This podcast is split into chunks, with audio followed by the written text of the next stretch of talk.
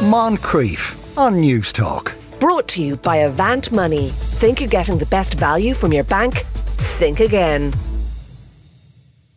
This is a familiar story. People are moved from crumbling inner city tenements to purpose built estates on the edge of the city.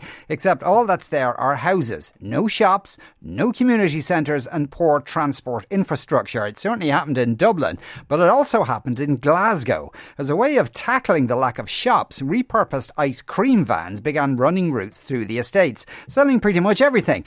But so profitable were they that rows erupted between the van drivers from vandalism to the death of a family. A two part BBC documentary tells the story of the ice cream wars. The second part airs tomorrow night on BBC Two at 10 past nine. We're joined by the director, Robert Neal. Afternoon, Robert. Afternoon. Uh, could you start by describing to us th- this move, this great movement of people in Glasgow when they were tearing down the slums? Where did they send them to, and what were those places like? Um, so it, it goes back almost to the Second World War, really. But there was a there was a plan in place essentially to move people out into these outer estates, and at one point there was a plan to really kind of demolish much of the centre of Glasgow. But um, they were they built these kind of est- large estates out in the outskirts of the city, and people were going to be moved from the tenements, which are still kind of uh, a lot of people still associate Glasgow with those tenements because they ultimately survived. But um, the plan had been to move everybody out to these estates. Um, and when they did that, um, it, it, was quite a flawed process, as became evident as time went on. The there was plenty of homes, um, but there were there wasn't really the facilities for people. Uh, were there uh, transport routes or anything of that nature? The tra- transport was there was transport, but it wasn't um, it wasn't great transport. But it was much more about the fact that um, there were no shops after six p.m. There was a, there was a, in an effort to curb drinking. They didn't they didn't put pubs in these estates and things like that. Hmm. But what you what you that led to just discontent ultimately, and what it also led to, in in the case that we look at, is that things like ice cream vans became um, they were essential, but also they became almost too popular for their own good in a way. But they, they were they were selling everything. They were selling cigarettes, bread, you know, various things, and they became so lucrative. They became targeted by criminals ultimately. Yeah. Um, and how many of them were there? It, would be hard to put an estimate on it, but there were but distinct routes were kind of laid out. What was what was starting to happen was that um, more than one company was trying to run the same route. So there might a route might be like three or four streets. Um, it really wasn't a massive a massive stretch of of of terrain or area. But what would happen is that um, you would end up with three or four vans, and companies would double up to try and squeeze out the other company and things like this, and they'd be squeezing in in front of each other at each stop and things like this, and that escalated as we as we show in the program. It became, you know, you started to see. Uh, think it was silly things like they would spray raspberry sauce on their opponent's window, so the guy would be trying to desperately trying to wipe this uh, sauce off his off his windscreen while you shot off and got the customers further down the further down the road. But then it then it becomes much more sinister. Yeah, I mean, it did escalate to uh, committing acts of uh, violence on the, the vans themselves, and ultimately people losing their lives because of it. Yeah, I mean, it was it, it was it was becoming uh, the van certainly, you know. it went from spraying raspberry sauce to smashing win- windows and mirrors in and things like this. Um, and then ultimately rivalries got so intense, and there was efforts to you know really push other drivers off um, off the road, um, and that ultimately led to um, well one particular case, which um, is is what the series is largely. Uh, certainly, episode one is largely yeah. Um, built around, which was the death of Andrew Doyle and his family. Were, were there were there criminals involved with these vans? I mean, obviously there was criminal acts, as you as you just outlined there. Yes, I think it, um, I think they became so. This is this is a matter of kind of huge debate as to some people are absolutely convinced that you know drugs were being sold off these vans as well. Um, others, you know, people who've really studied this case claim that um, they have never seen any evidence that drugs were sold in the vans, but but they were in and of themselves very lucrative, and they did attract um, people who saw an opportunity, shall we say. Yeah. And so the, the, the, people who died, what were the circumstances of their deaths? So Andrew Doyle um, was a driver um, of a van. He was he was brought in almost as a as a, so one there was a there was a driver working for um, a company called Marchetti Brothers, which was one of the the ice cream uh, companies in Glasgow, um, and he was in an effort to um, keep his run, as it were.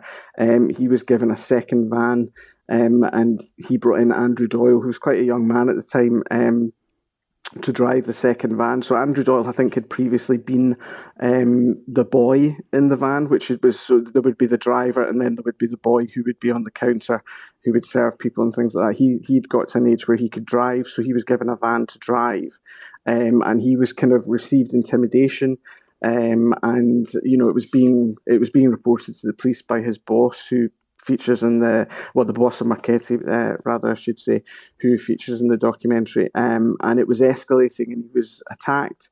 Um, and then one night his family's home it was a large family several siblings there was nine people in the house on that night um, across three generations of his family. The home was set alight and six people died and uh, there were three survivors but six six of those, ranging from an 18 month old baby to Andrew mm. Doyle's father, who I think was in his 50s.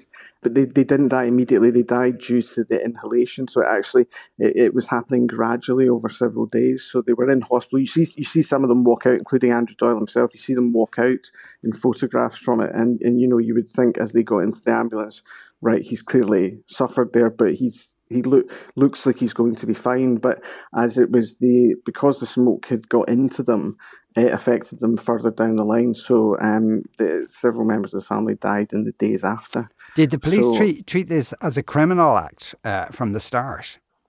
Uh, yes, I think it was. I think it was always clear that it was. It was an act of. He, they, they, were in a. They were in a flat in um, on the third floor. There was really no way out because the fire was started at the door.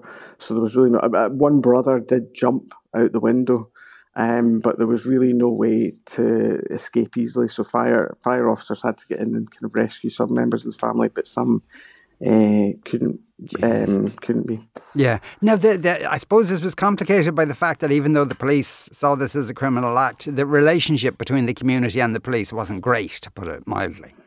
Um, I I can't speak too deeply on that, but I think I think that's probably fair to say that it would have been difficult for people probably to um, tell the police too much about what they knew at the time. Yeah. Now, though, did they come up with their main suspect pretty quickly?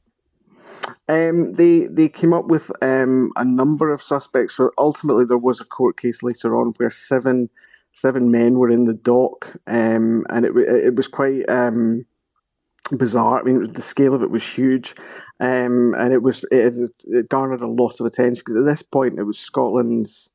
I think it was the greatest mass murder in Scottish history at this point. So, um, and that that stayed until the Lockerbie disaster, essentially.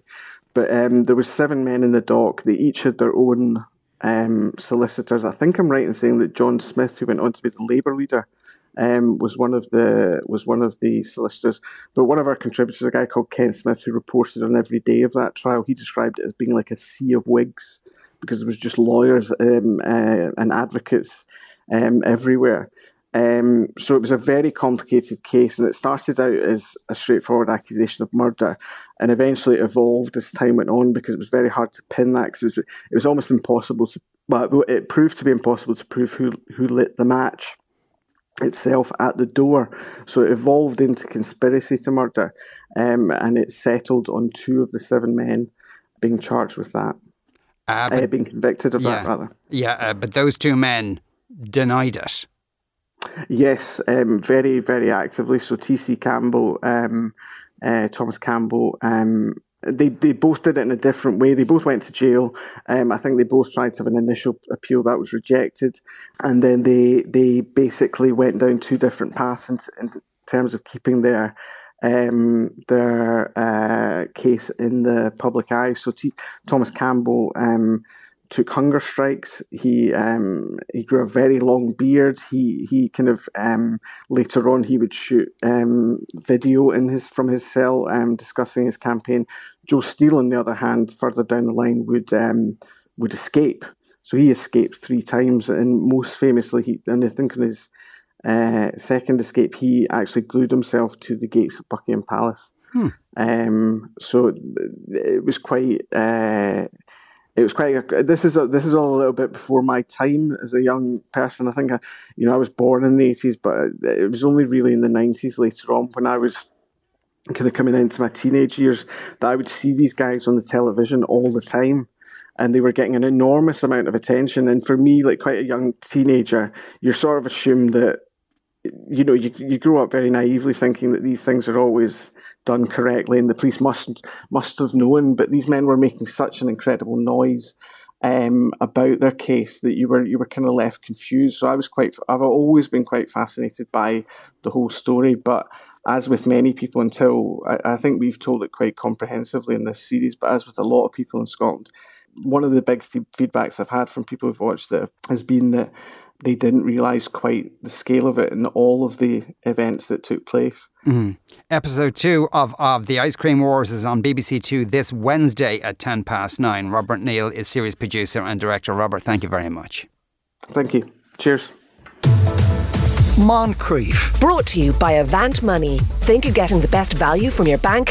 Think again. Weekdays at 2 p.m on Newstalk.